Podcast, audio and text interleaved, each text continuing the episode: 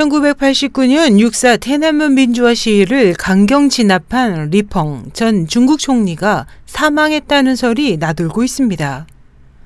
1일 미국의 서버를 둔 중화권 매체 보시는 베이징의 한 소식통을 인용해 이같이 전하고 리 전 총리가 건강 악화로 군 병원인 301 병원에 최근 수개월째 입원해 있었다면서 입원 기간 여러 차례 생명이 위험한 상태에 처했었다고 전했습니다.